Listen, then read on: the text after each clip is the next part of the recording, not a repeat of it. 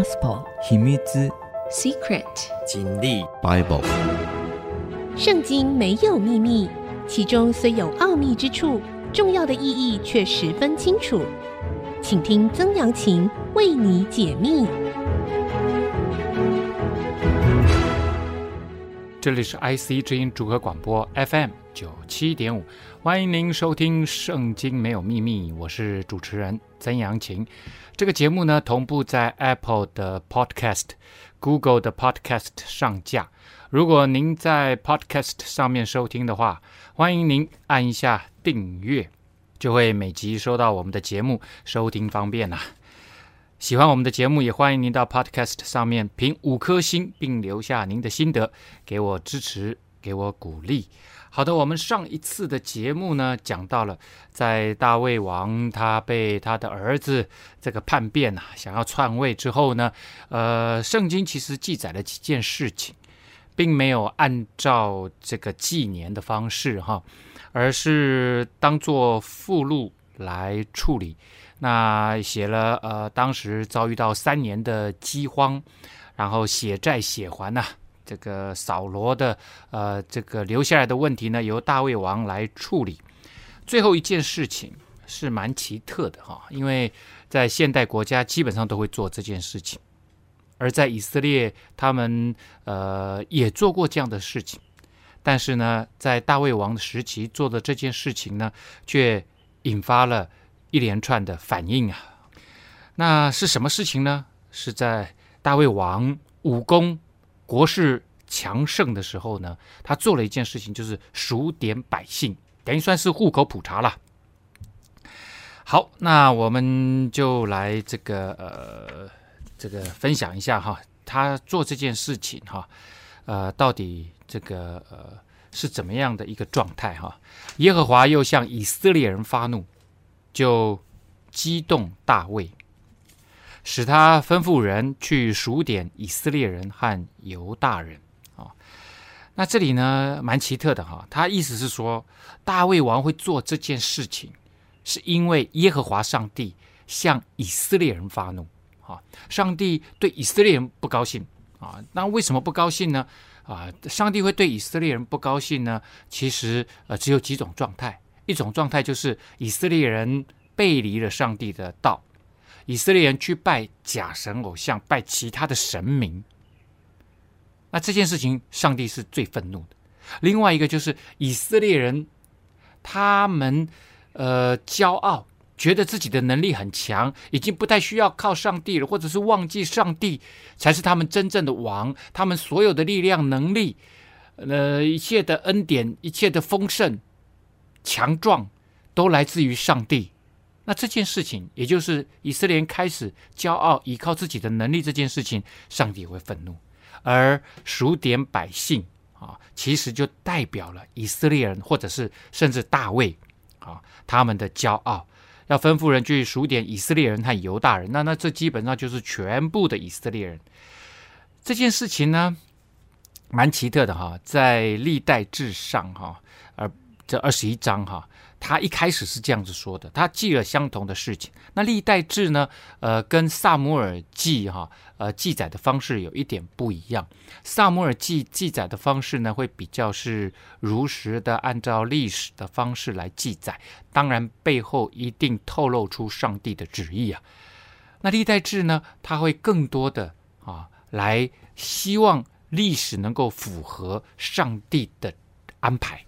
啊，那他是这样子解释，他说：“撒旦起来攻击以色列人，激动大卫数点他们。”啊，那到底是撒旦来攻击以色列人呢，还是耶和华神向以色列人发怒呢？那这件事情其实是类似像这样的状况哈。耶和华又向以色列人发怒，撒母耳记下是这样记载的，就激动大卫，其实应该是类似像这样，就让大卫做这件事情。但是呢，实际上大卫做这件事情，他有没有选择权？他有选择权的。上帝一直让人有自由意志，也就是你可以决定你要走哪一条路，你可以决定你要顺服上帝，顺服神的旨意，走神的蒙福的生命道路。你也可以选择你自己的道路，选择背离神的道路，选择那个在最终欢乐的道路都没有问题。上帝他是一直把选择权交给每一个人的，所以这里呢，其实上帝容让撒旦来激动大卫啊，来让大卫做这件事情。等一下我们会看到哈，大卫要谁把这个任务交给谁呢？交给他的元帅约押，他的外甥。那约押呢，劝他不要这么做，可是大卫还是要这么做。所以这里其实是耶和华容让撒旦来激动大卫，来让大卫觉得说：“哎呦，我我很厉害，我没有问题。我要来数点百姓。那数点百姓，等一下我们看到，其实他不是数点百姓，他主要是在调查军队，然后再调查可以瞌睡的人口。”其实呢，这个大卫，因为这个时候他整个国家哈，在他自己的领导下已经走向富强了，而且整个疆土扩拓展的呃蛮大的哈，大概是以色列人从未有过这么大的富强状态，而且人民的生活目前也非常的富裕，就骄傲起来。这是他数点人民数目的真正的动机呀。好，那我们呃继续来看哈，大卫就吩咐跟随他的元帅约押说：“你。”去走遍以色列众支派，从但直到别是巴，这个是圣经里面常用的一句话。从但直到别是巴，从最北边到最南边，数点百姓，我好知道他们的数目啊。约押就对王说：“无论百姓多少，愿耶和华你的神再加增百倍，使我主我王亲眼得见。我主我王何必喜悦行这事呢？”约押他这时候在劝阻大卫。因为他知道这中间透露出大卫他的自满，他的骄傲。因为约押也知道，其实他们之所以能够这么富强强盛，是因为上帝恩待以色列人呐。啊，那这个约押也知道，说大卫很想知道，说他到底统帅多少人民、多少军队，这个变成他手上的力量了。所以呢，大卫的信心已经不是建立在上帝的身上。在他最痛苦的时候，被扫罗追杀的时候，在他的老婆孩子被仇敌掳去的时候，他都是紧紧依靠神，然后神每一次都帮他扭转局势，甚至后来让他登上王位，也让他不断的扩张领土，不断的打胜仗。可是大卫现在的信心已经变成是建立在军队的数目上面，这件事情其实约押看得非常清楚，所以约押就劝他说：“我我希望上帝百倍的在这个祝福你啊，加增我们的呃这个军兵的数目没问题，但是但是你你你为什么要要去数点百姓呢？”可是呢，大卫并没有听王的命令，胜过约押和众军长。约押和众军长就从王面前出去数点以色列的百姓啊。那这件事情呢，其实数点百姓这件事情呢，百姓未必欢迎啊、哦。为什么呢？因为你知道吗？我刚讲了这个调查人口，第一个就是征税的问题嘛。就像我们现在户户口调查嘛，户口调查要清楚明白的啊，这个多少人他该要缴税的。啊，你有多少人有有工作？呃，年收入超过多少，扣一扣，然后你你该缴税就要缴税嘛。所以这个第一个是为了缴税，啊，为了国家的富强。第二个呢，就是为了征兵嘛。啊，比大卫王大概早三百年的美索不达米亚的有一份考古的文件哈，叫做马里文献。大概在 B.C. 一千八百年，也就是离现在大概是三千八百年的时候，这个描述马里文件里面就描述说，有人逃进深山，以免被数点到，啊，以免被这个户口调查到，其实就是逃兵呐、啊，就是不愿意被当被被被抓到要要去当兵呐，啊，所以这个很清楚，就是人民也不欢迎这件事情。好，他们就走遍以色列全地。过了九个月零二十天，就回到耶路撒冷。那它整个的行程哈，呃，有点复杂，但是它基本上的方向是一致的，就是从约旦河东开始啊，因为约旦河东还有两个半支派嘛哈。然后呢，从加得支派的领土，它是逆时针转了一圈，逆时针啊，呃，这样转了一圈呢，九个月零二十天啊。约押就将百姓的总数奏告于王。以色列拿刀的勇士有八十万，犹大有五十万，这样加起来就一百三十万。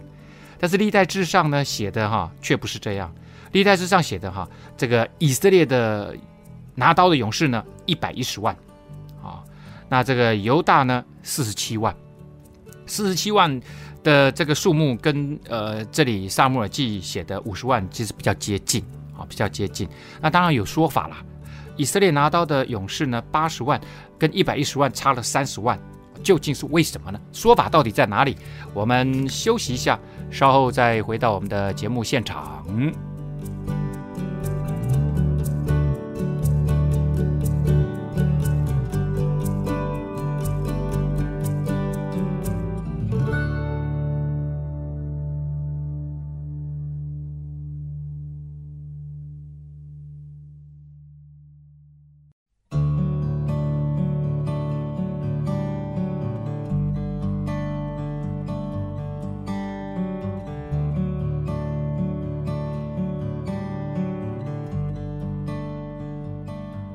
欢迎您回到《圣经没有秘密》，我是曾阳晴哈。好的，刚刚我们讲到了哈，在这个大卫的王朝历史里面，有一件事情啊，在他呃这个领土扩张的最远的时候，武力最强盛的时候，他做了一件事情呢，就是去啊这个数点百姓啊，数点军队，到底我手底下有多少军队，我的部队的人数到底有多少，我可以课税的人口到底有多少。哦，那约押呢，跟这些众军长，呃，大家报上去的数目呢，是以色列，就是北方拿刀的勇士有八十万，啊，南方犹大有五十万，啊，大概四十七万。四十七万呢是这个另外一个呃档案写的哈，也就是历代志写的。好，那这个八十万呢，跟历代志写的一百一十万差了三十万，其实蛮多的哈。那这个有一个研究是这样子说的哈。那以色列人哈，那各个支派的族长、千夫长、百夫长啊，和官长，他们要定班次哈。每一班呢，呃，一个支派呢，一两万四千人啊，一一一年哈，就轮流一次，因为有十二个支派嘛哈，每个月轮流啊，替换人出入来服侍王啊。每一个支派每一次每一个月呢是两万四千人。啊，要到这个呃，这个中西这个呃中央政府来这个服侍啊，这个王，所以两万四千人乘以十二，总共是二十八万八千人。那这一些人呢，啊，基本上不算在正规部队里面啊，不算在一般的国家的正规部队，所以就加起来二十八万八千人，就非常接近三十万人。再加加上啊，这里写的八十万，所以就跟一百一十万。差不多啊，这个数目字一般来讲就会号称呐一个整数，军队大部分都这样。大家还记得吗？我以前讲过，这个鸿门宴，这个当天前一天晚上啊，前一天晚上，这个项羽呢，呃，要攻进关中哦，他当时是号称他手下有四十万大军呢，然后呢，刘邦有二十万大军呢，啊，不好意思，这都是号称的哦，你也可以号称我有百万大军呢，这个我们都没问题，因为。一万人就很多了，哦，十万人看起来你根本很难去数了。当然，因为军队它有编制嘛，啊，如果一个师一个师一个师差不多一万人，那我有十个师十万人，这就很容易。但是在打仗的时候，你你要让敌军害怕嘛，所以通常都还是会号称一下，啊，当时其实项羽的部队呢也差不多就是一半，就是二十万人。那刘邦的部队呢能够有十万就算不错了啊，所以大家其实都吹了牛啊。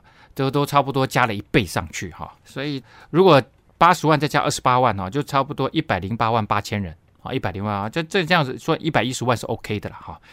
那犹大说有五十万啊，那另外的呢，这个呃历代志说有四十七万，差了三万人哈。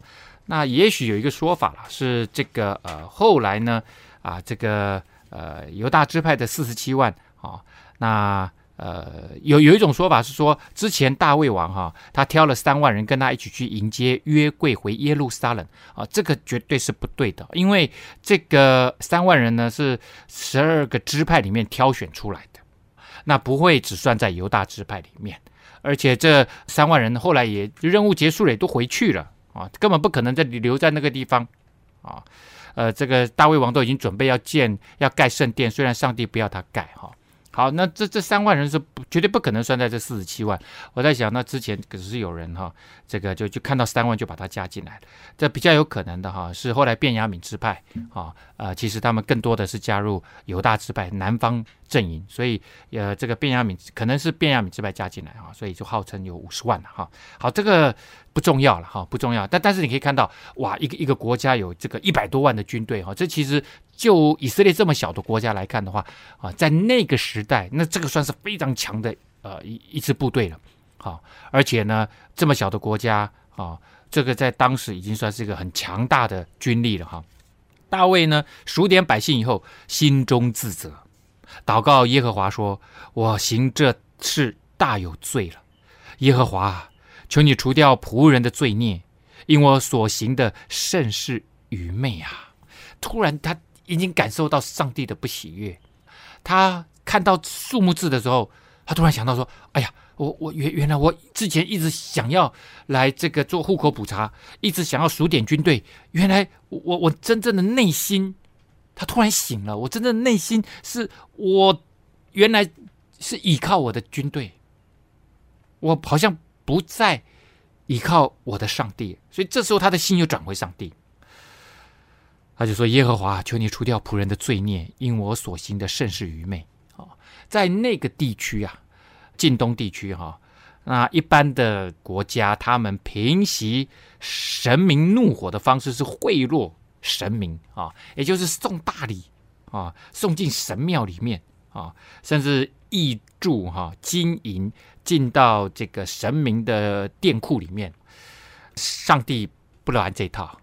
这位创造宇宙万物的上帝，他他在诗篇里面曾经讲过：“万物都是我所所造的，我才不要你们千山的牛，万山的羊，你们那些也也这个献祭的这个牛的脂油，我我不在乎啊！”上帝他是一个有位格的神，他是一个有性情的神，他是一个有情绪的神，他是有公义有怜悯的神啊，有公义有怜悯的神。所以呢，神是要我们的心归向他。啊，心归向，所以大卫这件，他自责，他认罪，他悔改，他这样子的祷告就对了。他说：“我行这大事有他认罪，耶和华神啊，求你除掉我的罪孽，因为我这样子行太愚昧了。”大卫早晨起来，耶和华的话就临到先知迦德，就是大卫的先见。大卫有一个很重要的先知伙伴哈，他的像唐太宗有魏征一样哈，那个叫拿单，还有另外一个就是这个迦德哈。这个神就告诉迦德说：“你去告诉大卫，说耶和华如此说：我有三样灾，随你选择一样，我好降于你呀！啊，啊我好降于你。”于是加德来见大卫，就对他说：“你愿意国中有七年的饥荒呢？是在你敌人的面前逃跑，被追赶三个月呢？是在你国中有三日的瘟疫呢？现在你要揣摩思想。”我好回复那差我来的，差我来的是谁？是上帝呀、那呃，另外一个档案是写说，他说第一个选择是饥荒，是七年的饥荒。另外那边写的这个三年的饥荒哈，呃，历代志上跟这个七十士译本哈，也就是希腊文的译本呢是写三年啊。那三年我觉得是比较可能呐啊？为什么呢？大家看到三个选择，而且都是三，三年三个月或者三天啊？三年是什么？饥荒。大卫王他之前已经经历过饥荒了，血债血还那件事情，我们上一次的节目才刚刚讲的，他怕死了。饥荒来的时候真的很可怕，或者是被敌人追赶三个月，以前他被这个 扫罗追杀，呃，这个他他大概已经受够了哈，受够了三个月，或者是在你国中有三日的瘟疫呢，都是三，所以我我觉得应该是三年的饥荒是比较正确的了哈，而且三个选择，现在你要揣摩思想。啊、这个一般来讲，上帝要审判、要惩罚人的时候，不太会让人选择的啦，不太会让人选择。他的神是给人自由意志，这绝对没错哦。但是呢，他是给你选择，你要跟随上帝，或者是你要走你自己的道路，走你自己的道路，那你就自己负责任。通常我们人看不清楚前面的道路，我们的选择通常在一个很。简很短的人生经历当中所模拟出来的一个参考架构，我们以为我们的人生观能够指引我们走对的道路。但是实际上，一路上我们都跌跌撞撞，而且很多时候是越来越惨。但是神他是永恒的神，从永恒到永恒，他创造了我们，知道什么是最适合我们走的那一条蒙福的生命道路啊！这是自由意志，神让我们自己选择。但是神要审判的时候，他他不太让我们选择的啦。但是因为是大卫的关系啊，因为是大卫的关系，我相信，呃，大卫的这个一生跟随上帝，而且呢，他又是一国之君，所以上帝让他选择。但是大卫对迦得说：“我甚为难呐、我愿落在耶和华的手里，因为他有丰盛的怜悯。我不愿意落在人的手里。人的手里至少就是他不要第二项，第二项是敌人面前逃跑，对，这是人的手里啊。那七年的饥荒或者是三日的瘟疫，这个是神的手里。所以他说，他把这个选择权再一次还给上帝，他审判。”他惩罚，一切都在神。然后大卫他知道神的性情，他是蛮有怜悯，而且是丰盛的怜悯，所以他即使惩罚，他知道上帝一定会有所保留的惩罚。那上帝是如何惩罚的呢？我们休息一下，稍后再回到节目的现场。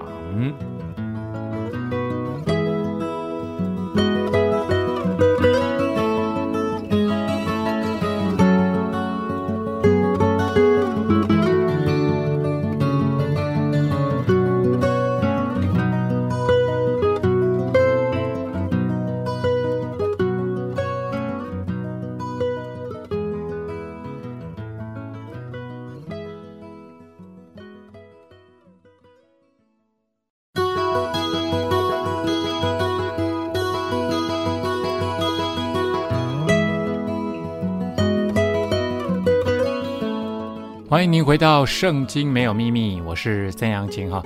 好，上一节的节目呢，讲到了大卫王啊，因为他数点百姓，所以上帝呢差派他的先知啊迦得来跟大卫王说：“很好，你已经认罪悔改了，有三个选择，第一个是三年的饥荒，或者是被敌人追赶三个月，或者在你国中有三日的瘟疫呢。”大卫王没有选择，大卫王说。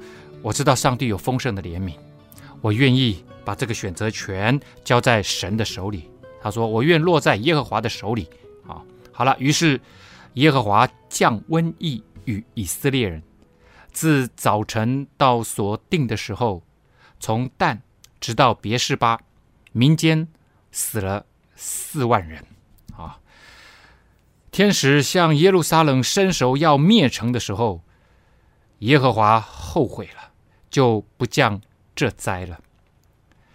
吩咐灭民的天使说：“够了，住手吧。”那时候，耶和华的使者在耶布斯人亚劳拿的禾场那里。好，那这个天使向耶路撒冷伸手要灭城的时候呢，最后这个上帝就说：“停了，停了，就在这里，就好险没有这个让耶路撒冷城哈也大遭瘟疫呀。”神就后悔不降这灾了，说可以了，到此为止吧。这就是大卫王，他了解上帝的那样子的性格，还有丰盛的怜悯啊。然后就吩咐灭民的，就是灭人灭灭人生命的那个天使说：“够了，住手吧。”啊，那个时候呢，天使刚好站在耶布斯人，耶布斯人是耶路撒冷的原住民。那以色列人呢，并没有把他们全部都灭绝。啊，其实迦南人很多，当地的原住民，呃，以色列人后来都跟他们一起，就是混居在一起啊啊，当然以色列人是大宗了哈。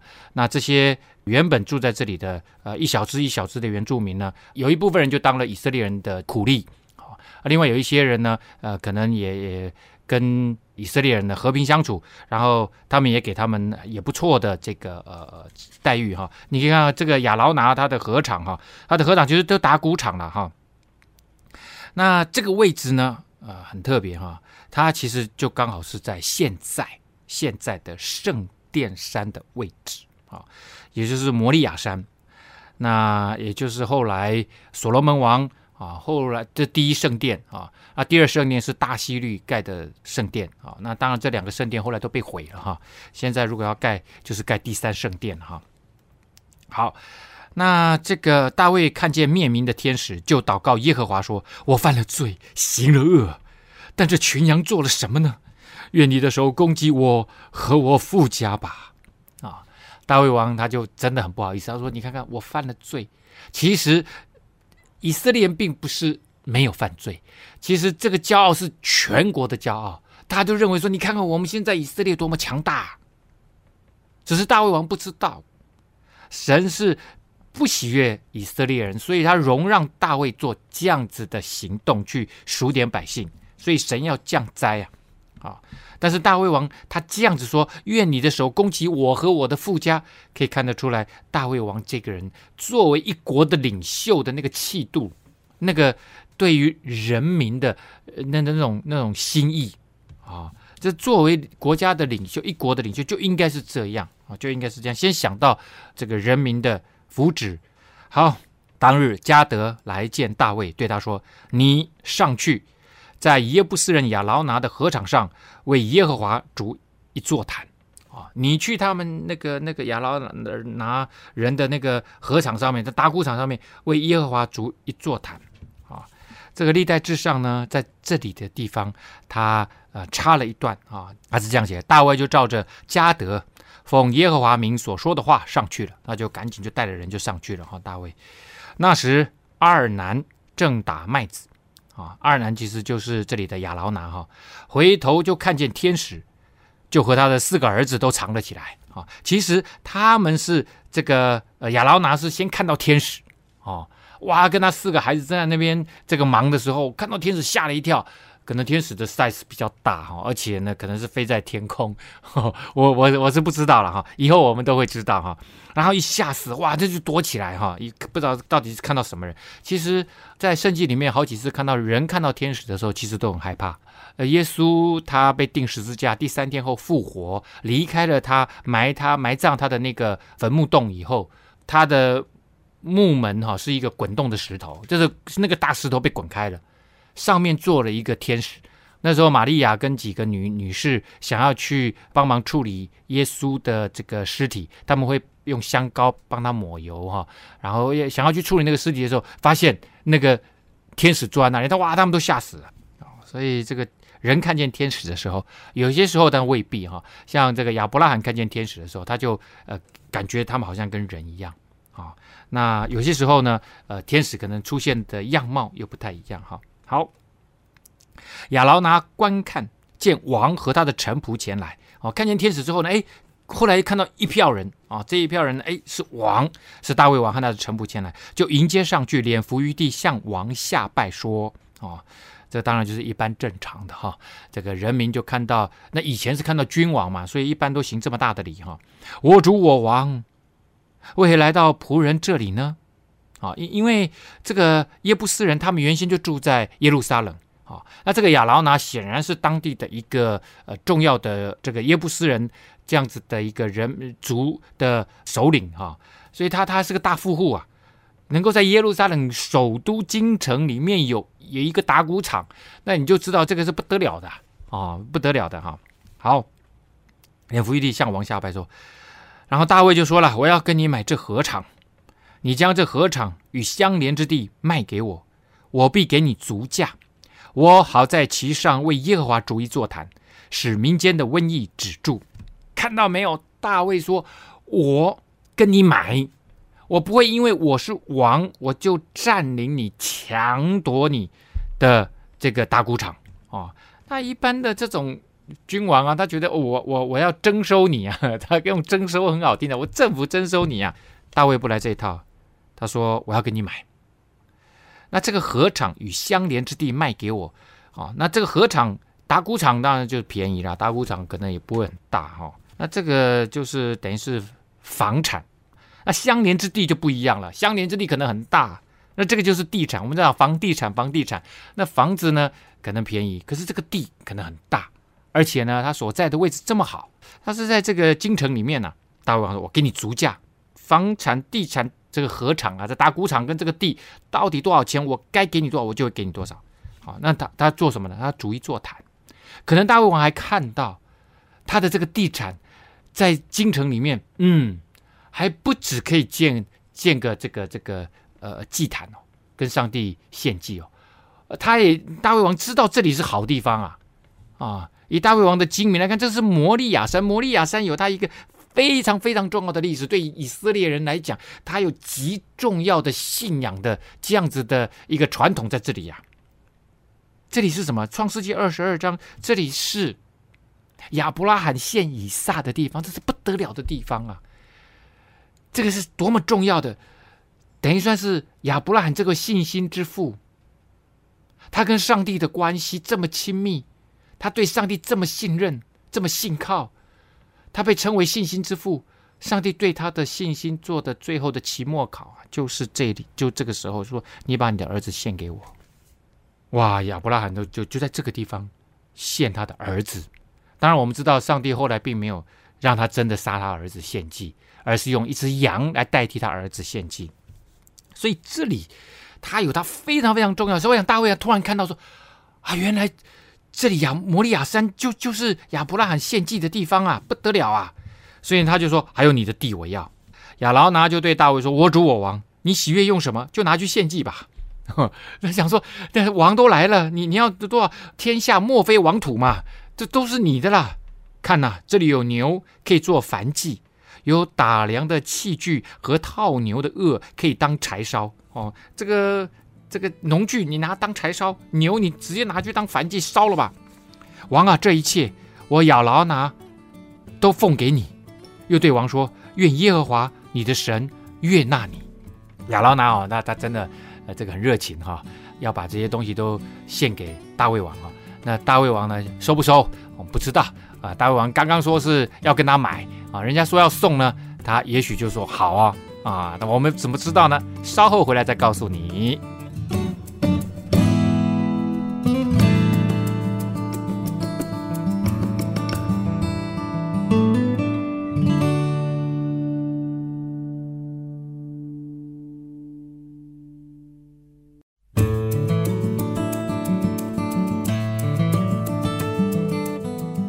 欢迎您回到《圣经没有秘密》，我是曾阳晴啊。好的，大卫王说要跟亚劳拿买那块地，不只是他的打谷场啊，甚至是他的这个呃整个连接的那他那那块的地哈。呃，亚劳拿说：“你你要什么就拿去，现在这个牛这个这个呃农具都在这里，你直接烧了，现在就在这边献祭吧。”他本来要送给大卫王，大卫王说：“不然，我必要按着足价向你买。”我不肯用白得之物做燔祭献给耶和华我的神。于是大卫就用五十舍克勒银子买了那禾场与牛。啊，这边只讲了说他用五十舍克勒银子，五十舍克勒银子呢，他买了那个禾场，也就打谷场跟这个牛，也就是献祭的牛。好，那这个是当时上帝要加德这个先知来跟大卫王做的事情啊，那。这个是五十舍克勒这个银子哈，但是呢，历代志哈讲说他花了六百舍克勒金子，金子不是银子啊。那这个呃金子跟银子差很多啊啊差很多。好，那金子呢其实是要买整个啊摩利亚山地啊。那这个摩利亚山地呢，呃延绵将近一千六百公尺。居高临下，啊，也可能是为了日后大卫王知道这里可以作为呃国家重要的一些建设来使用啊。可能大胃王那时候脑袋瓜里面他很精明嘛，他脑袋瓜已经想到了未来就可以来建圣殿，他的整块土地，因为他的这个传统的啊这样子的信仰的历史在这个地方，传统在这个地方，大概是六点八公斤的金子。六点八公斤的，就对于皇室，对大胃王来讲，这这不是一件呃，这个这这小事啊啊！对对，很多人来讲，哇，六点八公斤不得了啊啊！当然是大胃王他的这个非常呃这个有钱的啊这样子的一个皇室哈。好，那这个当然是买整座山。那但是如果只是买，先讲说先要献祭买禾场，只有五十舍克勒银子啊，就可以搞定了啊。那舍克勒呢，大概是十一点四公克啊。那五十舍克勒呢，大概就是呃，反正就就就六七十啦，六七十啊公克的银子啊。那它被当作是货币单位啊，一舍克勒。银子呢，大概是普通工人四天的工钱啊，四天的工钱。好了，Anyway，大卫在那里为耶和华筑了一座坛，献燔祭和平安祭。如此，耶和华垂听国民所求的，瘟疫就在以色列人当中止住了啊，止住了。那在这个呃原本撒母耳记呢呃的历史就写到这里就为止了哈，但是历代志。啊，另外一个历史书呢，他就继续往下写啊，继续往下，这指的是说这个摩利亚山后续的发展啊，后续的发展啊，就是历代志呢比较是用属灵的观点来写历史。大卫就说，这就是耶和华神的殿，为以色列人献燔祭的坛。大卫吩咐聚集以色列地的外邦人，从其中派石匠凿石头，要建造神的殿。好，那这个外邦人就是只住在以色列当地的原本的原住民迦南人，哦，那因为他们还没有信主，有些迦南人甚至甚至外国人来到这里，就像呃乌利亚啊、哦，他是外国人，但是他赫人乌利亚他是外国人，那他来到这个以色列国，变成呃这个耶和华神的呃这个呃信仰者啊、他规划了啊、成为大卫王的。手底下的勇士，那他们会改名啊，就很证明他们现在已经是跟以色列人相同的信仰。那大概讲说他是外邦人，就只说他们还没有规划，在信仰上没有规划，被征服的人民。他这种人通常一般没有政治权利啊，就成为服苦的这个劳役啊。那大卫王呢，就让他们去凿石头，那凿成那种方块的石头啊。那今天呢，我们可以看到哈，圣殿的这个基础。啊，像呃哭墙啊，哭墙原先其实是大希律王为了做这个圣殿，他重新做了这个圣殿，规模比原先的第一圣殿要大很多。那他把这个摩利亚山呢，这个呃等于算是弄了一个更更完整的基座。好，那他西墙呢，其实就是他以前的这个西边的这个基座。啊，那为什么就这西墙就后来就成为哭墙？啊，为什么以色列人、全世界的犹太人都要在这个地方呃祷告？因为这里是离之前被毁的，在公元七十年被毁的那个圣殿啊，离它最近的地方。那现在其实，如果你在哭墙啊，你远一点拍照的话，就会看到金顶清真寺，或者称为磐石清真寺。啊那个点，你看到那个点，其实就是原来圣殿所在之处，那个就会成为永远。因为这个伊斯兰教呢，他们是也是大卫，也也是亚伯拉罕的后裔，所以他们知道亚伯拉罕 那个点很重要，那个 spot 很重要，很重要。所以呢，他们也在那个地方建了清真寺。所以，呃，一直到今天，那个点都是啊、呃，可以说是呃，全世界的，如果真的有什么动乱引爆点。啊，哦、那个，所以那个以色列政府就规定哈、哦，基督徒也好，犹太教也好，绝对不能进到那个里面去祷告，而且呢，圣经也不能带进去啊、哦，因为如果一一旦进去，那不得了啊，那那可能会引起很大的这个呃暴动哈、哦。好，那这里呢，所以你你可以看到哭墙哈，那那那个机子就是一块一块的方块的石头，就是要这样凿出来一块一块的哈、大卫预备许多。铁做门上的钉子和钩子，又预备许多的铜，多的无法可称称哈可称。所以你看到大卫王，他其实他接下来的主要的任务，他认为他这一生就是要盖圣殿。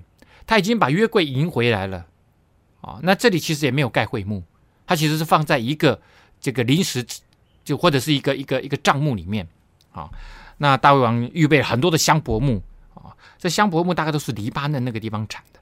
啊，因为西顿人和推罗人给大卫运了许多香柏木来啊，那推罗西顿就是在呃北边黎巴嫩的海港啊，那他们沿着这个地中海运过来给这个大卫王。大卫王就说了：“我儿子所罗门还年幼娇嫩，要为耶和华建造的殿宇必须高大辉煌，使名誉荣耀传遍万国。所以我要为殿预备材料。”于是大卫在未死之前预备的材料甚多。这时候呢，显然是大卫，我觉得应该是他最后十年了啊。那他一直在做这份工作，因为之前呢，拿单跟他讲说，神不允许你盖圣殿。大卫，你知道他他真的很爱上帝，你不准我盖圣殿，那我预备圣殿的材料总可以吧？他先帮他的儿子，因为上帝说我要你的儿子，因为你的儿子名字叫所罗门。所罗门的意思就是平安、太平的意思。他他是太平盛世的人，他不像你大卫，你是战士，你你手流人血，你手上沾太多鲜血了。上帝说你儿子来盖。所以大卫说：“那我可以为我儿子来预备。”这时候他的儿子可能才十岁、十一岁、十二岁，可能还都还没到 teenager。大卫说：“我来帮忙准备。”大卫就招了他儿子所罗门来，嘱咐他给耶和华以色列的神造殿宇。对所罗门就说：“我儿啊，我心里本想为耶和华我的神的名建造殿宇，只是耶和华的话临到我说：你流了多人的血，打了多次大仗，你不可为我的名建造殿宇。”因为你在我眼前是多人的血流在地上，你要生一个儿子，他必做太平的人，我必使他安静，不被四围的仇敌扰乱。他的名要叫所罗门 （Solomon），意即太平之意。他在位的日子，我必使以色列人平安康泰。他必为我的名建造殿宇，他要做我的子，我要做他的父，他要做以色列的王。我必坚定他的国位，直到永远。所以是神这里很清楚讲了，他要所罗门王做接任的王。大卫王，你要生一个孩子叫所罗门，那这个是跟着谁生的呢？其实就是跟拔示巴生的啊。之前我们知道他跟拔示巴在一起犯了罪嘛。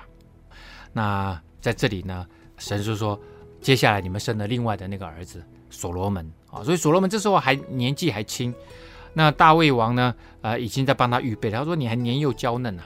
啊，但是他已经已经宣告了这件事情。我相信很多人也都知道了，大卫王已经宣告了，所罗门以后就是要接位的。可是他年纪又这么小，大卫又老了，接下来整个政治局势究竟会怎么发展呢？以色列人的历史要怎么写呢？今天的节目呢，到这个地方其实要告一段落了。节目除了在 IC 之音官网 AOD。可以随选即播以外呢，也同步在 Apple 的 Podcast、Google 的 Podcast 上线啊，还有 Spotify 也有。欢迎您上 Podcast 搜寻“圣经没有秘密”，记得订阅哦啊，让你不要错过每一集的节目。今天的节目呢，到这个地方告一个段落，我们下次再会。